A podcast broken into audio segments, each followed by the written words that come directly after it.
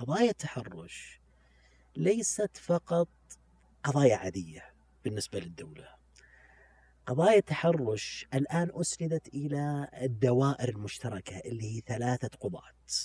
وقال أنا زوجتي متحرش بها عن طريق الواتساب، احتفظ بالدردشة. بسم الله الرحمن الرحيم، رحب بكم في بودكاست مطرقة. انخفضت ظاهرة التحرش في المملكة خلال السنوات 3 الماضية من فضل الله إلى مستويات غير مسبوقة، بفضل تشريع عدد من الأنظمة وحتى القوانين الحديثة اللي عالجت هذه الظاهرة بشكل تفصيلي من جميع جوانبها، حتى أنها وضعت العقوبات الرادعة والمناسبة لكل جريمة تحرش.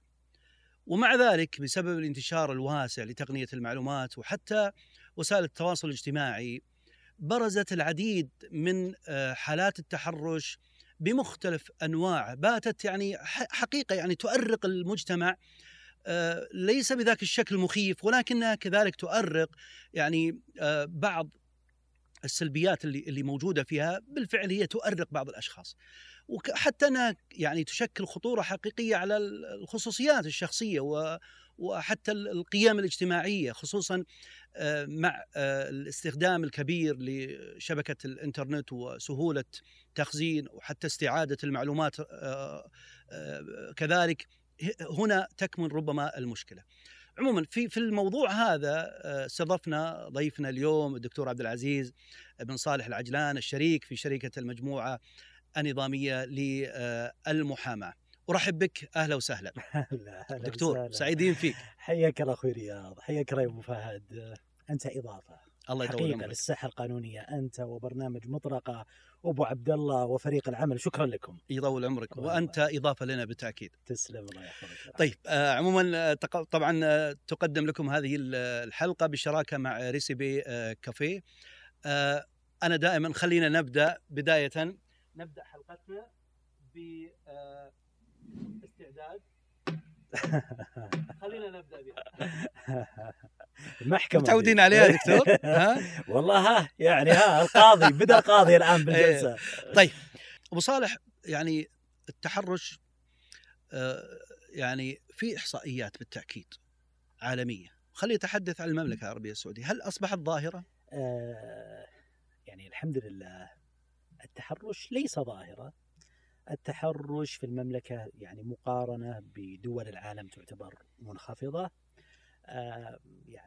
قرأت إحصائية لمنظمة الأمم المتحدة، أحد الإحصائيات التي تعنى بالمرأة، تشير الإحصائية أن 35% من النساء تعرضوا للتحرش، وهذه نسبة جدا خطيرة، هذا عالميا.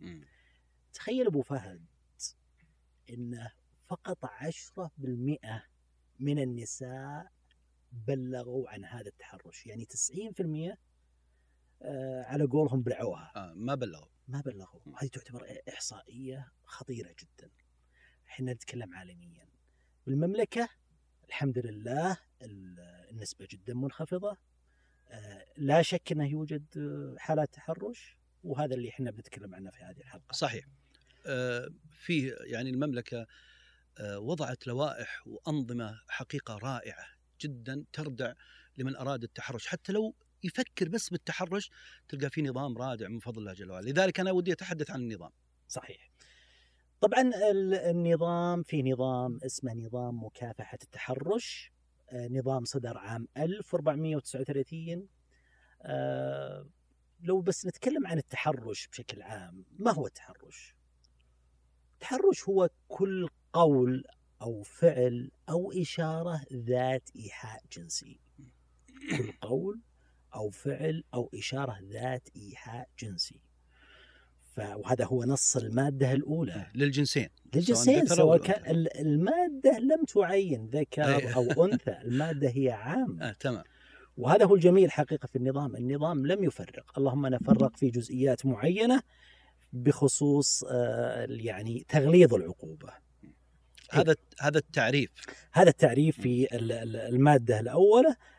طبعا تقول المادة تمس جسده أو عرضه أو تخدش حياءه بأي وسيلة كانت، حتى لو كانت الوسيلة تقنية. يمكن التحرش أول مو واضح بشكل كبير جدا يعني، وإن كان في حالات بسيطة يعني الحمد لله إن كان ظهرت يعني واضحة للمجتمع. يمكن بعد السوشيال ميديا اختلف الوضع، صح؟ اي والله يا ابو فهد، بعد السوشيال ميديا صارت ظاهرة امامنا، يعني صارت تشوف انت تحرش، هذه تعتبر اشكالية كبيرة حقيقة. يعني انتشار وسائل التواصل الاجتماعي للاسف انتشرت ظاهرة التحرش بها. الإثبات مثلا، أريد أن أثبت مثلا حالة تحرش عن طريق الواتساب، تويتر، السوشيال ميديا بشكل عام، خلاص أي واحد يرسل لي رسالة سيئة أقدر أثبتها بالشكل هذا؟ قطعا. الجميل طبعا صدر نظام اسمه نظام الإثبات. نظام الإثبات أن تستطيع جريمة التحرش أنك تثبتها بأي وسيلة كانت، سواء كانت تقنية. الآن نظام الإثبات فيه الدليل الرقمي، هذه ما كانت موجودة سابقا، الدليل الرقمي الآن لا، يعني أول كانوا يعتبرونها قرينة وكذا، لا الآن رسائل، حتى لو كانت رسالة واتساب، حتى سناب شات، حتى مهما كانت، إيميل، أي شيء، هذه تعتبر وسيلة إثبات. يعني تأكيدا لكلامك، وهذه حقيقة رسالة للأخوة المشاهدين والمشاهدات، احتفظ بالدردشة اللي تمت التحرش، يعني مثلا إذا كانت واتساب احتفظ بها، بعضهم يجي ويمسحها، لا هذه وسيلة إثبات بالنسبة لك، مو بتسوي مثلا على سبيل المثال تنسخها بطريقة ربما أنها ما يعني تخفي أثر المتحرش. فاحتفظ، حاول أنك تحتفظ بوسائل الإثبات الموجودة عندك حتى لو كانت وسيلة رقمية. الوسائل التواصل الاجتماعي مختلفة، يعني أعطيك مثال، مثلا السناب يدخل شخص يتحرش فيك حتى يجرك إلى أنك تتحرش فيه أو تعطيه إيحاءات جنسية، وبعدين يروح يبلغ عندك. أنت ذكرت مسألة مهمة، أنه لا انتبهوا، احتفظ.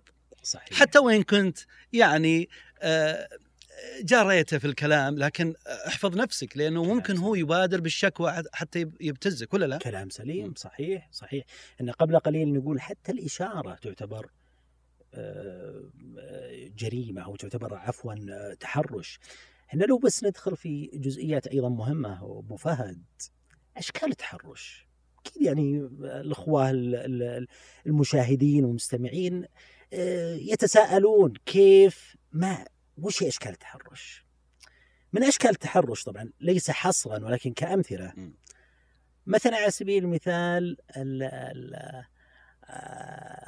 النظر المتفحص، يعني رجل ينظر إلى جسد امرأة بشكل يا إما أنه مثلا في مكان معين، أو هذا يعتبر، أتمنى أنه طبعا البرنامج شفاف يعني لا إيه أنا أتكلم أبو صالح، أنت ذكرتني المسألة. هل يجلسون في الأسواق الحين؟ يجلس في كافي اللي رايح واللي صحيح والله صحيح صار هذه أحس أنها كثيرة. صحيح. أنت تقول اللي يناظر الحرمة ويتفحصها طول عرض وفي منطقة معينة أو كذا، وربما أنه يعطي يعني نظرات معينة أو ابتسامات أو كذا، هذا تعتبر تحرش. وفي كثير من الناس لا يعلم عنها الأمر، موظف مع موظفة ينظر إليها بشكل يومي بطريقة، هذا يعتبر تحرش. نظر متفحص، تحديق، هذا يعتبر تحرش. أيضا من الأمور ربما طال عمرك الغمزة، احنا قلنا الإشارة تعتبر تحرش، الغمزة هذه تعتبر تحرش. الملاحقة، شخص يطارد له امرأة سواء كان على رجليه أو بالسيارة، هذه تعتبر تحرش. في كثير من الناس ما يدرون عن الأمر هذا. بعض الأصوات اللي ربما تكون لها إيحاءات جنسية، أو هذه تعتبر تحرش. حقيقة طبعا غير موضوع اللمس، غير موضوع مثلا القول، الفعل، هذه تعتبر قطعا تحرش. طيب أنا بدخل بأشياء إحنا نشوفها صراحة، يعني مثل أسواق فيها كافيهات، تلقى خاصة يعني صراحة خلنا نكون واضحين، أنت ذكرت أن شفافين وحنا في مطرق الشفافين حتى تصل المعلومة، يعني تجد خاصة اللي أعمارهم فوق الأربعين بحجة أنه يمشي في الأسواق اللي هو الرياضة تلقاه وهو رايح وهو معدي على الكافي يناظر يشوف، وفعلا ترى مثل ما ذكرت أنه يناظر نظرة متفحص للمرأة. هنا وش دور المرأة؟ إيش تسوي يعني؟ شوف طبعا موضوع هنا في إشكالية كبيرة، طبعا موضوع وسيلة الإثبات، هل المرأة عندها وسيلة إثبات أم لا؟ يعني طبعا إذا كان تحديق الرجل بشكل يومي مثلا، إذا كانت هذه المرأة تعمل مع هذا الرجل وينظر إليها بشكل متفحص، هذا لا يعتبر، وفي كاميرات قاعدة مثلا تلقط هذا الفعل، هذا يعتبر تحرش قطعا. بس شخص في الشارع ربما أنه مثلا ضعيف البصر صعب أنك تثبت، هنا عاد ندخل في موضوع الإثبات، ولكن نتكلم بشكل عام التصرف هذا يعتبر تحرش. في بعض الناس ترى ينظر إلى المرأة في مكان معين واضح أن التحرش فيه، إذا صادت الكاميرات إذا بلغت عنه قالت هذا ترى هذا قاعد يطاردني وقاعد ينظر إلي بطريقة يعني قذرة، هذا يعتبر تحرش، وفي كاميرات وصايدته يمين يسار، هذا يعتبر تحرش. هنا طبعا في جزئية مهمة أبو فهد، يعني وانت ذكرتها مثلا يوم تتكلم على الأسواق، أنت الآن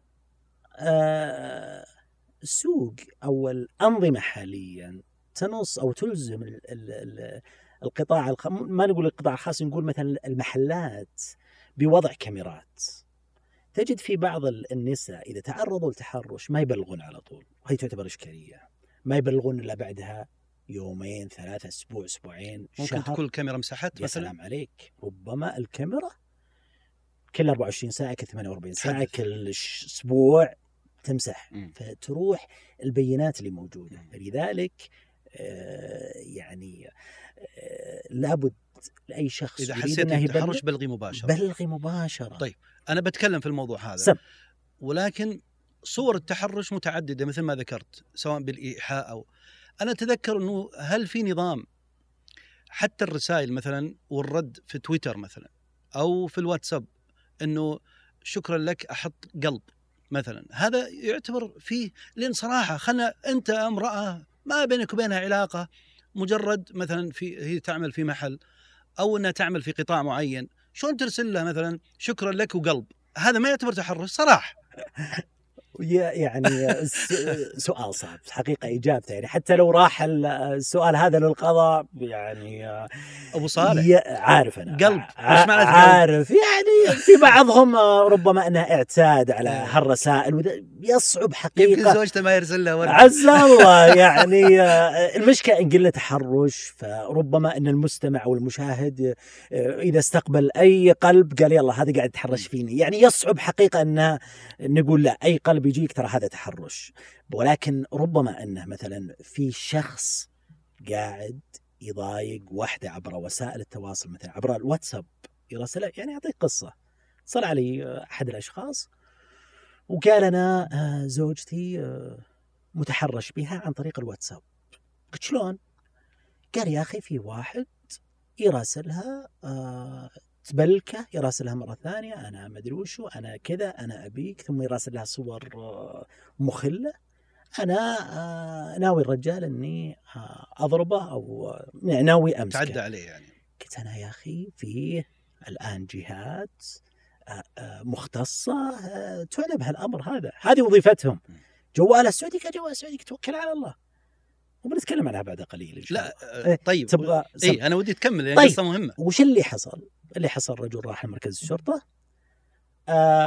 طبع جميع الرسائل اللي وردت زوجته، وقدمها لمركز الشرطة. أبد خلال أقل من 24 ساعة جروا الرجال، الجوال موجود وكذا، جروا على طول على النيابة العامة. فلاتس يعني أنا رسالتي أقول لا تستهيني بالمتحرش، أو لأن ترى اليوم يتحرش فيك بكرة يتحرش في غيرك، ترى والله بتسوون أجر إذا بلغتوا على هالمتحرشين. والله إن الناس يتضايقون يا أخي، بعض أحيانا أنت ودك مثلا بنتك تروح المكان الفلاني، ولكن أنت تخشى عليها، لأنها تتعرض لتحرش، وهذه إشكالية. ربما هذا التحرش يأثر على نفسيته، يأثر على مستقبل البنت هذه أو ردة فعل. صحيح. في ناس يعانون إلى الآن نفسيا من الموضوع هذا. في واقع أحد الأصدقاء دكتور تم التحرش بزوجته لفظا. أحد الأشخاص يمر عليها مثلا في أحد الأسواق الكبيرة فيحاول أنه يحتك فيها. طبعا لاحظ الشيء هذا، جاء وكلم زوجته، هذا تحرش فيه. المهم صارت حقيقة فيها ضرب.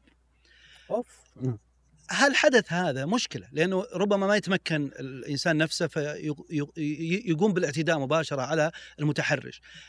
النصائح في مثل هالمواقف هذه؟ النصائح إن طال عمرك في بلد قانون، بلد يحكم الشريعة الإسلامية هو القانون طبعا. تمالك نفسك، صدقني بتاخذ حقك وزيادة. بعض الناس للأسف ربما بسبب التحرش يقع في مشاكل أكبر بكثير، ربما يقتل المتحرش. صحيح، هذا الخطر، وهنا في خطورة. ربما أنه يعتدي عليه جسديا، ربما أنه فهنا يعني تطيح لك في مشكلة أكبر. فلذلك أنت تمالك نفسك، وصدقني الجهات المختصة بتاخذ حقك. بلغ، في كاميرات مثل ما قلنا، ممكن يكون في شهود شاهدوا على هذه الحادثة. فلا، احنا لسنا في غابة، لكن دكتور مشكلتنا انه لما تقص القصة يقول مو هو برجال، ما أدبه. هنا مشكلتنا. مع الحمد لله عندنا مثل ما ذكرت عقوبات رادعة، لدينا قوانين في هالمسألة هذه. كيف الرد على الأشخاص اللي لا زالوا بالفكر هذا؟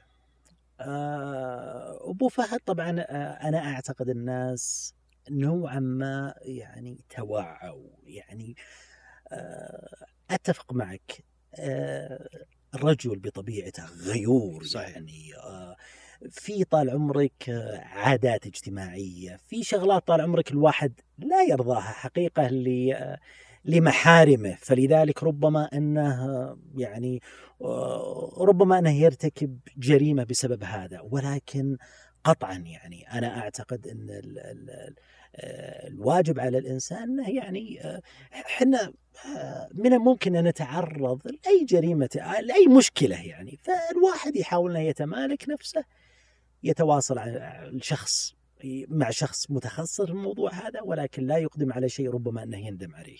طيب العقوبات اللي وضعت للي يتحرش؟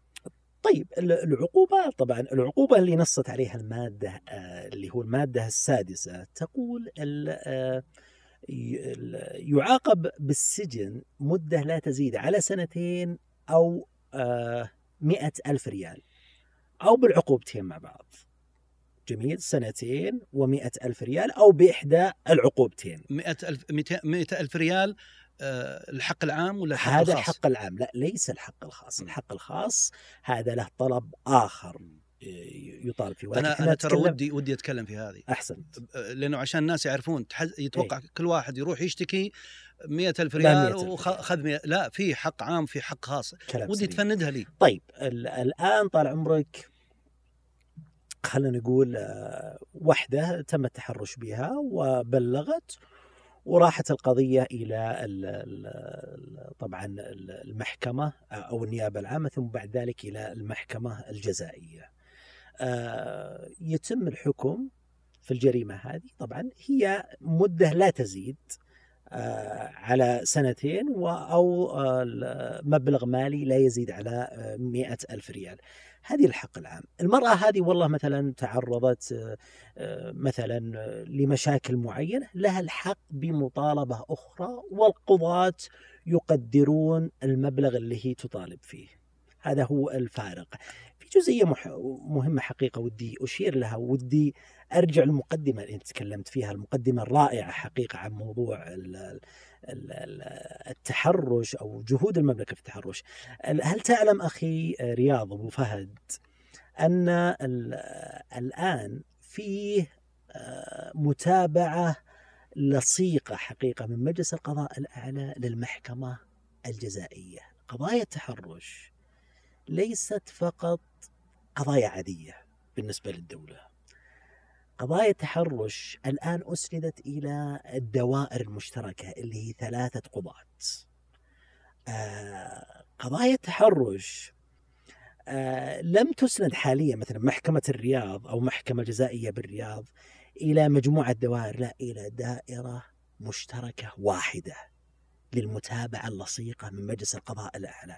بل إن في بعض الأحيان إذا حكم على المتحرش بعقوبة قليلة يسأل القاضي لماذا حكمت بهذا الحكم، لأهمية موضوع التحرش. موضوع التحرش موضوع خطير، موضوع كبير، موضوع حقيقة يعني يؤثر على أسر، يؤثر على نساء، يؤثر على أطفال، يؤثر على مجتمع. بالنسبة للعقوبات تختلف من قضية إلى قضية، من تحرش إلى تحرش؟ قطعا.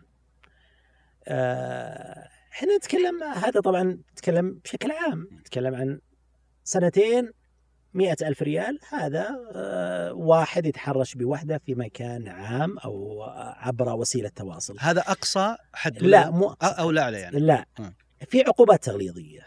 العقوبات التغليظية لو جاء شخص تحرش، وهذا في نص أيضا المادة 6، تحرش بطفل. ترى بنتكلم على الأطفال. أجل خليها. هذه العقوبة المغلظة ولا لا؟ هذه العقوبة المغلظة. لا، خلنا في محور عن الأطفال. العقوبة بالنسبة للتحرش على المرأة، أو بنتكلم حتى تحرش الرجل بالرجل أو المرأة بالمرأة أو المرأة بالرجل، كل هذا. لكن أقصى حد اللي هو 200 أو 100 يعني ممكن 50 6 شهور ممكن. صحيح، هذه يقدرها طبعا القضاء. في يعني أنت رجل أكيد عندك خبرة، وش اللي ممكن الحادثة اللي توصل لل2 وتوصل لل100؟ وش مثل إيش؟ طيب أعطيك أنا مثال.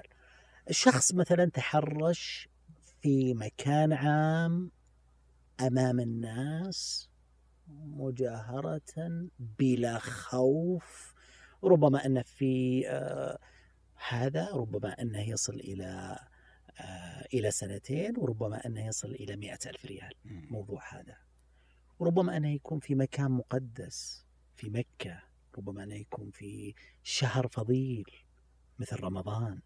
هذه كلها لها اعتباراتها أمام القضاء. يحكم الزمان، المكان، الطريقة. قطعا صحيح. أما بالنسبة للتحرش اللفظي مثلا، مر على واحدة ويحصل حقيقة وقال كلمة خادشة مثلا، هذا عقوبته تقريبا تصل إلى وين؟ طبعا يصعب تقريبا، يعني يصعب حقيقة أني أعطيك حتى تقريب. يعني لكل قضية لها طال عمرك حيثيات ولها تفاصيل. ممكن لما تصل إلى المحكمة خلاص ما يكون في تراجع طبعا. الموضوع إذا طلع من الشرطة غالبا أتكلم لك إلى النيابة خلاص. الآن صار الموضوع حق عام، الآن خصمك هو النائب العام. بس ممكن يسقط الحق الخاص لكن يبقى الحق العام. قطعا.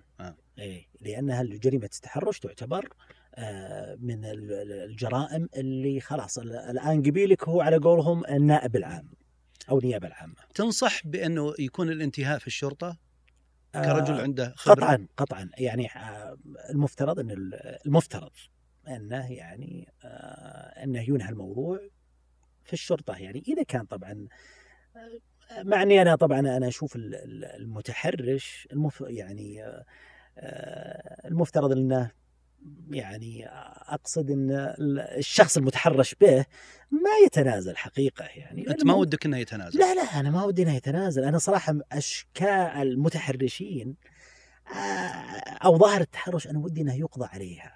أنا ودي الواحد إذا جاء يعني بيخطي خطأ معين يقف، يعني يقول لا يا حبيبي أنا طال عمرك بكرة بأخذ وأحط في السجن.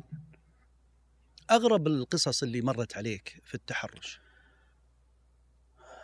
قصص كثيرة حقيقة. مدام في ابتسامة القصص أنواع، يعني قصص كثيرة جدا. يعني تدري وش المشكلة يا أبو فهد؟ المشكلة وأعتقد يعني مثلا على سبيل المثال عندنا مثلا بالمملكة شوي نخاف موضوع العيب. تحصل كثير من الناس ما يبلغ. فمن القصص امرأة مديرها يتحرش بها لمدة 2 سنين. من يتحرش فيها؟ المدير يتحرش بالموظف. إلى أن وصل الحال بعد 2 سنين جاء هذا الرجل وتحرش بها جسديا. المرأة بعد ما تحرش بها جسديا توقفت وقالت لا، الموضوع هذا خلاص لازم يكون في حد. سكتت وتجرأ. كان يتحرش بها عن طريق الواتساب، كان يتحرش بها بجميع الوسائل لفظا، كانت على قولهم تبلع. لما طال عمرك تناقشنا معها ليش؟ قالت أنا أخاف من إخواني أنهم يقولوا اترك الوظيفة. هذه مشكلة، هنا إشكالية كبيرة. وش اللي حصل؟ تم تبليغ عن المتحرش. طبعا للأسف الناس يحسون الموضوع صعب جدا، يعني أنها تصل إلى القضاء وبروسس طويل. لا لا، ترى موضوع أسخف مما تتخيل. قصدك أسهل يعني؟ جدا إيه؟ جدا سهل. لما طال عمرك أحيل للنيابة، حققوا معه مع الرسائل والواتساب مع الشهود مع كذا. الرجل حكم عليه بالسجن.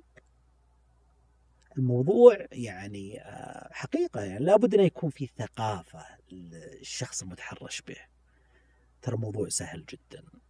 هذه من القصص وقصص كثيرة. يعني دكتور، أي امرأة أو رجل، وبندخل بالأطفال بعد شوي، تم التحرش فيه لا تتوانى، لا تتأخر. والأمر مثل ما ذكرت سهل وبسيط، ولا راح أحد يدري، لأن الحمد لله عندنا أنظمة من فضل الله تبي ستر. يعني صح أنه يأخذ الرجل عقوبة المتحرش أو المرأة المتحرشة مثلا ستأخذ عقوبتها، وترى النظام يعني يكفل أن تكون القضية يعني ما حد يدري عنها، ولا لا؟ كلام سليم. كلام سليم، صحيح صحيح. لذلك ودي يعني نصيحة، إرشادات للمرأة اللي يتحرش فيها أحد، أو حتى الرجل لو قلنا رجل أحد تحرش فيه. طيب، يعني الآن بندخل في موضوع ماذا تعمل؟ أنت الآن تعرضت أو تعرضتي لجريمة تحرش، تسوين؟ وين تروحين؟ تروحين للمحكمة؟ ترى بعض الناس يظن أنها تروح المحكمة. تروحي وش تسوين؟ في أمرين لابد أن يعني الأمر الأول أنك تتجهين أو تتجه مباشرة إلى مركز الشرطة، أقرب مركز شرطة عندك، اتجه له وقل فلان الفلاني تحرش بي وهذه رسائله وهذا، والشرطة بتاخذ هالرسائل كذا وبتحيلها للنيابة العامة وبتتواصل مع الشخص هذا وتضبطه. هذا الإجراء الأول. الإجراء الثاني جدا سهل، وحقيقة الجهات المختصة ما قصرت. يعني في برنامج ودي المصور لو بس بالتأكيد بيحط عليها زوار. ايه. في برنامج رائع اسمه كلنا آمن. يا سلام. هذا البرنامج أبو فهد لو تشوف هذا موقعي الآن أنا. هنا طال عمرك أضغط عليها التحرش. هل التحرش جالي حاليا؟ تمام كذا. هل التحرش جاري حاليا؟ لا أو نعم. خلينا نقول مثلا لا. نوع التحرش لفظي، جسدي، ملاحقة، دخول غير مصرح إلى آخره. خلينا نقول مثلا لفظي، تاريخ وقت التحرش، وصف البلاغ. تكتب البلاغ اللي حصل. هذه جهود جبارة. تضغط إرسال، سيتم التواصل معك وانت جالس في البيت، وانت جالس في مكانك في البيت تتواصل معك الجهة المختصة. وهذا هو يعني الدولة ما قصرت. القنوات اللي موجودة كثيرة. طبعا لابد الإشارة إلى أن تصل يعني قضايا كثيرة عبر هذا البرنامج. أنا ودي دكتور أنه أي امرأة تبلغ على متحرش، ترى هذا شيء جميل. ما هو يعني لا تخشى من شيء، لا تخشى من أهلها أخوان. بالعكس، ترى اللي يتم التحرش فيها مثلا يتمادى الشخص. أنت سكتتي، ترى سيتمادى الشخص إلى أكثر من ذلك، مثل القصة اللي ذكرتها قبل شوي. فعشان كذا يعني نصيحتك دكتور أنه لا تتوانى، بلغي مباشرة. جدا. في رسالة أخرى يا أبو فهد، رسالة للأهل. لابد أن يكون في توعية.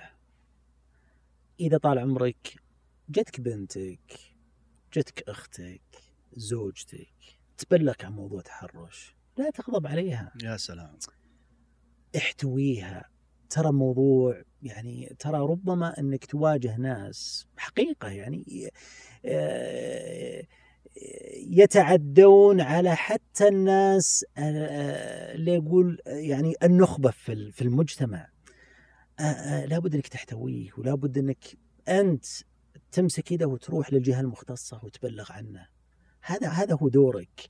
للأسف في بعض الأسر تجده بالعكس، يعني يوبخ الشخص هذا المتحرش به، يقول لا أكيد أنك أنت لابسة لبس غير محتشم، أكيد أنك كذا، وهذه تعتبر إشكالية كبيرة.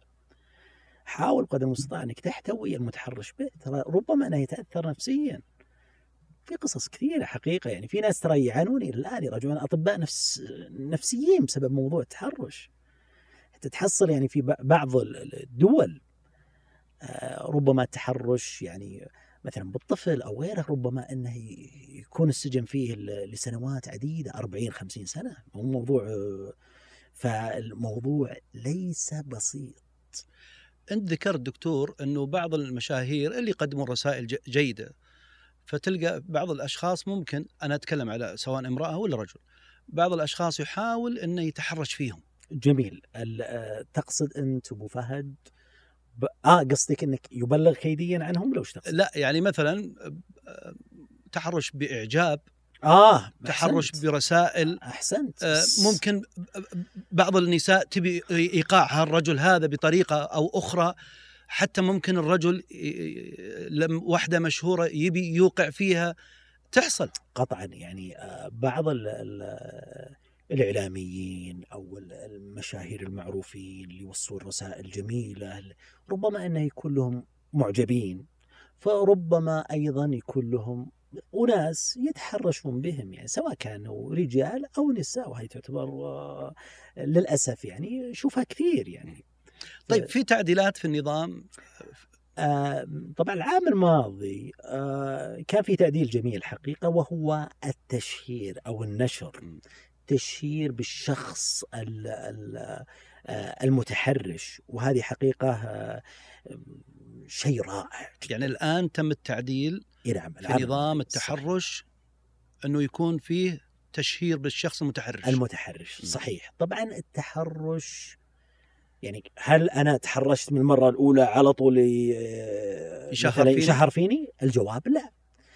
التشهير هو أمر جوازي للقاضي، فربما القاضي يعني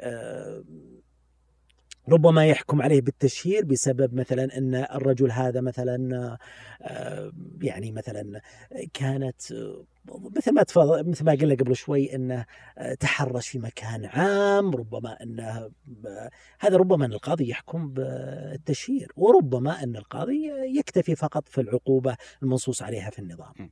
يعني يطلع الاسم الأول والاسم الثاني، لكن التشهير لا يطلع اسم العائلة على حسب. هذا عاد أمر تقديري، بعض أحيانا يظهر فلان الفلاني، وبعض أحيانا يظهر يعني مثلا اسمه الأول، أو ربما يشار للواقعة وأنت أصلا كمتلقي تدري أنه فلان الفلاني. وظهرت يعني الفترة الماضية كان فيه حالات كثيرة في كتحرش، ولكن الجهات حقيقة يعني ما قصرت، أعلنت عنهم وحقيقة لأجل أبو فهد يكونون عبرة، رادع يعني، أو رادع لغيرهم. وحنا نشوف بعض الأحيان مثلا واقعة معينة وتصير في السوشيال ميديا، ثم يصير تم القبض ويطلعون انفوكس على الصورة أو على الفيديو اللي انتشر. هذا صراحة يثلج الصدر. صحيح. حنا طال عمرك شو اللي نبيه أبو فهد واللي يبونه الناس، يبون طال عمرك إذا طلعت البنت أو طلع الشاب يطلع وهو مرتاح، يطلع طال عمرك ما يجي أحد يتحرش فيه.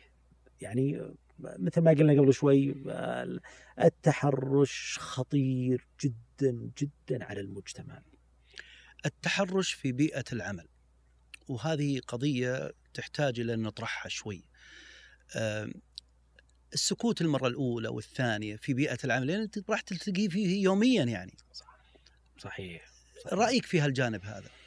رأيي في هذا الجانب، وهي رسالة حقيقة لأي موظف أو موظفة، بادر بالبلاغ، بلغ. ربما أنك تنبه، لأن معك في العمل هذا، تنبه، تقول يعني تقول ترى العمل اللي تقوم به هذا هو تحرش، وإن فعلتها ترى أبلغ عنك. وطبعا هذه تعتبر يعني من الجرائم المغلظة، التحرش في بيئة العمل. فيها طبعا فيها 300,000 ريال والسجن لمدة 5 سنوات. فلذلك المنظم أو الدولة حريصة حقيقة أن بيئة العمل تكون بيئة مستقرة. للأسف مثل ما قلنا قبل شوي، في قضايا كثيرة حقيقة تحرش موظفين وموظفات. بعض النساء تخاف في بيئة العمل أنها تروح تبلغ على زميل لها، هذا ما يسهل مسألة التمادي عليها قطعا، مثل القصة اللي ذكرناها قبل قليل، جلست 2 سنين. هذه تعتبر إشكالية كبيرة. بعضها تخاف، بعض النساء ما عندهم ثقافة قانونية، ما تدري وين تروح، وتحصل بعضهم يتمادى إلى أن يصل التحرش جسديا. هنا إشكالية كبيرة. بعض النساء أبو فهد يحتاجون وظيفة. طبعا نتكلم النساء بصيغة النساء لأن أغلب المتحرش بهن هن النساء، فهي تحتاج الوظيفة، فتقول أنا أخاف أبلغ، تروح الوظيفة. أكيد رب يعني صاحب الشركة أو صاحب العمل أو القطاع اللي تعمل فيه ربما أنا ما يبغى مشاكل، فتصبر إلى أن يعني يصير شيء آخر. صحيح. ما صحيح. في فرق بين تحرش امرأة برجل أو رجل بامرأة، أو تحرش المرأة بالمرأة أو الرجل بالرجل، ولا كلهم؟ جميل.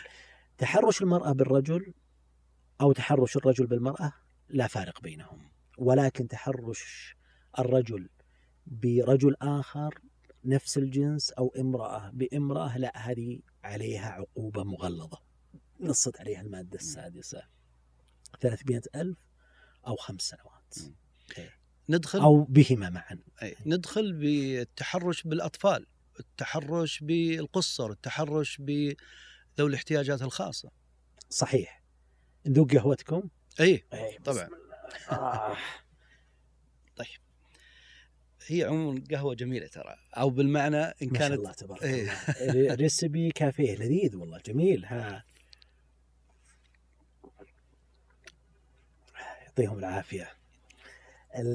طيب، ندخل في موضوع طبعا مثلا المعاق أو الطفل أو غيرهم، أو خلينا نقول الطفل، خلينا نبدأها حبة حبة. طبعا المعاق التحرش به قطعا من الجرائم المغلظة، وهي مثل ما قلنا منصت عليها المادة 6. تحرش بالأطفال، وأنا أقول للناس يعني، وهي رسالة للأهل، ترى هذا الظن غالي يا أبو فهد للأسف الشديد. في قصص كثيرة يعني تجد، خاصة السائق مع الأطفال، خاصة عامل التوصيل مع العيال أو الأطفال. أو احذر على أبنائك وأطفالك. يعني أحد القصص، طفل يأخذ السواق يوديه أبو فهد إلى المدرسة بشكل يومي، الأب موظف والمرأة موظفة، والسائق يثقون فيه من السائقين الجيدين. وفي ذاك اليوم أحد الجيران يمشي على رجليه إلا يشوف السائق قاعد يقبل الطفل بطريقة يعني يقشعر منها البدن. أنا بلس الجار على طول رفع السماعة على الأب، قال يا أخي عندك سائق قاعد يسوي كذا، يقبل ابنك. الابن في صف رابع ابتدائي، لسه صغير يعني، صغير جدا. جاء الأب على طول أخذ السائق هذا وداه إلى مركز الشرطة. تحرش السائق على طول أقر بالتحرش. بل أبو فهد أقر السائق إلا 4 أشهر يتحرش بالطفل. يعني أنا ما ودي أفصل حقيقة في الحادثة، كارثة. يعني مارس معه أشياء حقيقة صعبة أن أنا أقول حقيقة في البرنامج.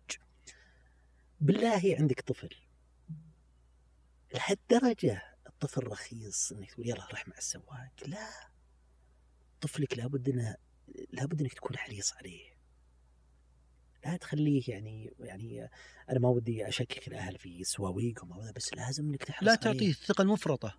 هذا أمر الآخر في أشياء جميلة حقيقة، تكنولوجيا، في طال عمرك كاميرا تنحط في جوا السيارة، في أشياء تخليك تتابع متابعة لصيغة الطفل. صحيح. أنا أدري في بعض الأسر لهم ظروف معينة، ولكن حاول بقدر المستطاع. ترى الطفل هذا المتحرش به ربما أنه يعاني طول حياته بسبب هذا التحرش. صحيح. وأنت مسؤول، هذا الطفل ترى في ذمتك. هذه حقيقة رسالة لا بد أن الأهل يستوعبونها.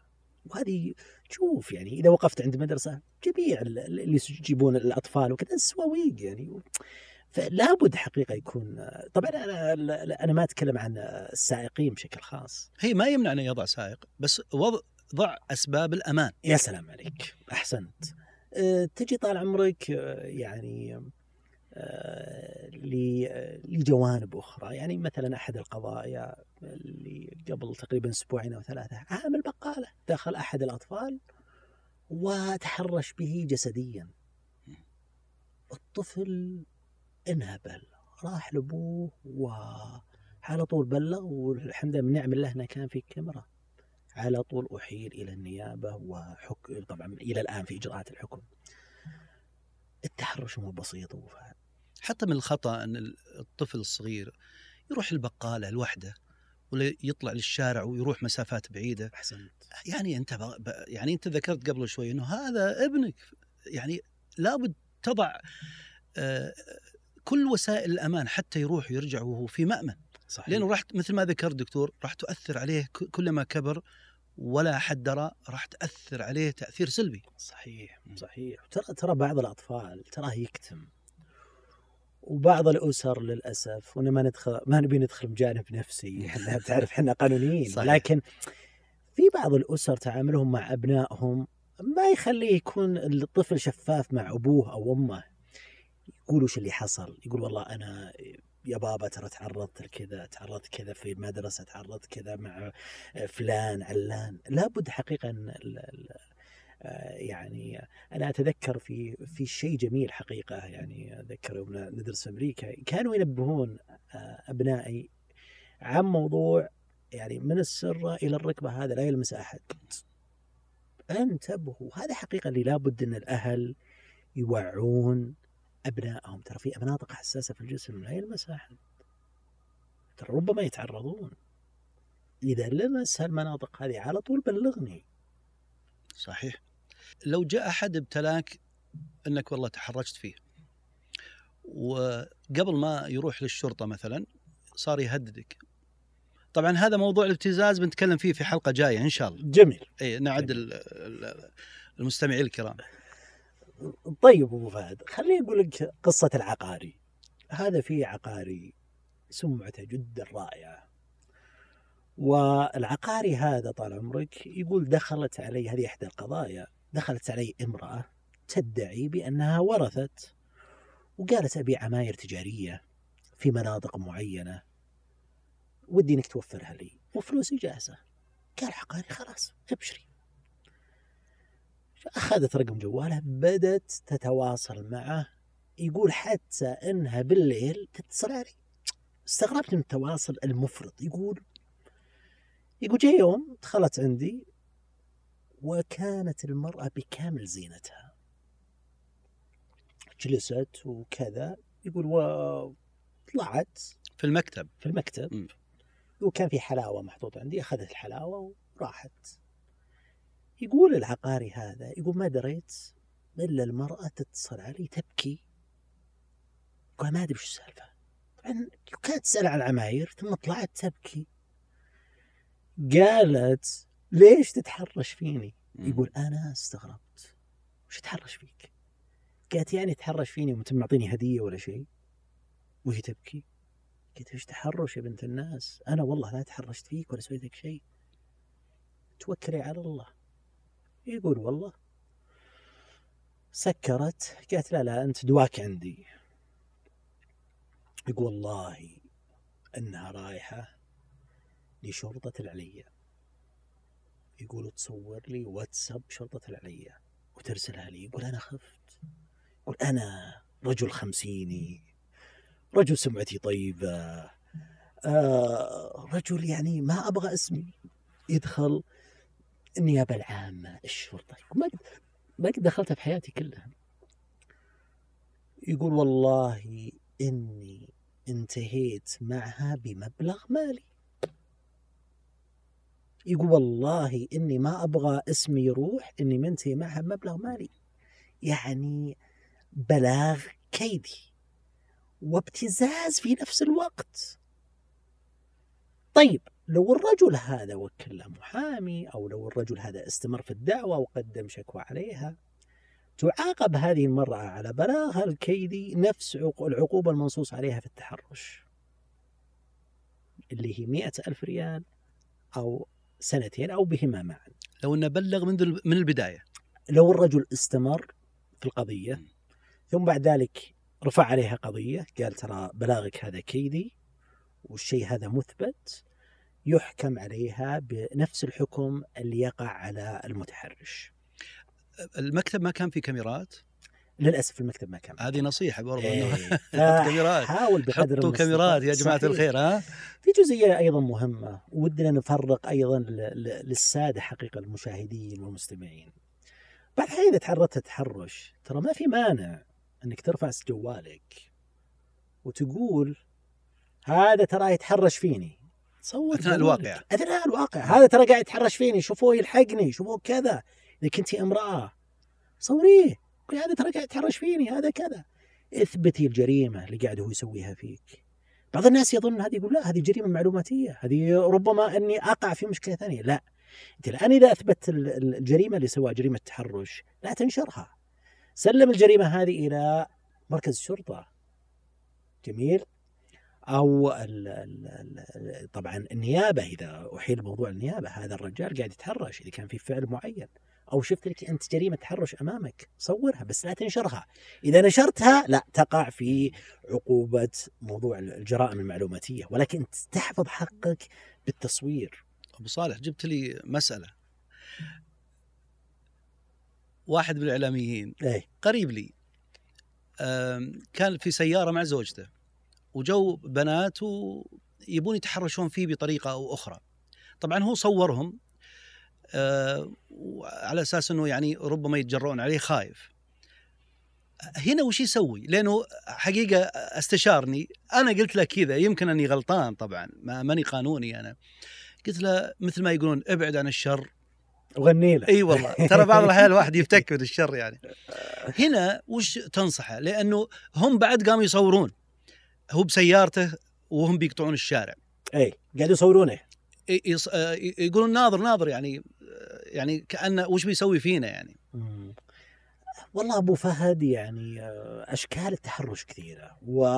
هل يعتبر تحرش ولا ما صعب؟ يا أخي المشكلة، أنت المشكلة ما ودنا نخلط بين الإعجاب وبين التحرش وبين يعني مع زوجته مع زوجته. مشكلة أنه يعني شر البلية ما يضحك حقيقة، يعني بعض أحيانا ربما أنه يتم التحرش بك يعني معك زوجتك ولا معك أطفالك، وهذه تعتبر إشكالية كبيرة. بس إذا طبقناها على المادة الأولى، إذا كان القول أو الفعل أو الإشارة تعتبر تحرش فهذا يعتبر تحرش. طيب مثل هالحالات الأفضل أنه تتركها؟ والله بعض أحيانا إذا كانت سخيفة ما تسوى قطعا يعني تجاهلها يعني، وأكيد أنك يعني تمشي في طريق وذا ممكن أنك تتعرض على كلمة ولا ذا، بعض أحيانا ربما أنه يكون يعني أنك تتجاهل الأمر هذا يكون أفضل، بس يعني على حسب يعني الموقف حقيقة وعلى حسب المكان. أخي رياض أبو فهد، طبعا الناس استمعتوا للقصص اللي قلناها وتكلمنا عنها وعن التحرش وعقوبته وذا، ولكن يظل ولله الحمد أن نسبة التحرش مقارنة بمجتمعات أخرى هي أقل بكثير، ولله الحمد والمنة، وهذا حقيقة بفضل حقيقة الوعي لدى كثير من الناس، وبفضل أيضا الحقيقة الأنظمة اللي موجودة، وأيضا حقيقة الدولة حريصة كل الحرص على مواطن ورفاهيته. بالتأكيد احنا نسرد القصص فقط ليرتدع الناس، ولا الحمد لله يعني الأنظمة كفلت المتحرش فيه بالتأكيد بأنظمة رادعة لكل من يتجرأ حتى لو يفكر فقط، من فضل الله. أشكرك دكتور. طبعا أشكر الدكتور عبدالعزيز بن صالح العجلان الشريك في شركة المجموعة النظامية للمحاماة والاستشارات القانونية. شكرا لك دكتور. الله يرضى عليك. سعيد أنا اللي والله سعيد، استمتعت كثيرا حقيقة بالحلقة ولقائك. الله يطول عمرك أخوي رياض. الله يحفظك. طبعا نشكر الشريك الاستراتيجي ريسي بي كافي لرعاية بودكاست مطرقة. إلى اللقاء في بودكاست قادم من مطرقة. كنا هناك وأصبحنا هنا. إلى اللقاء.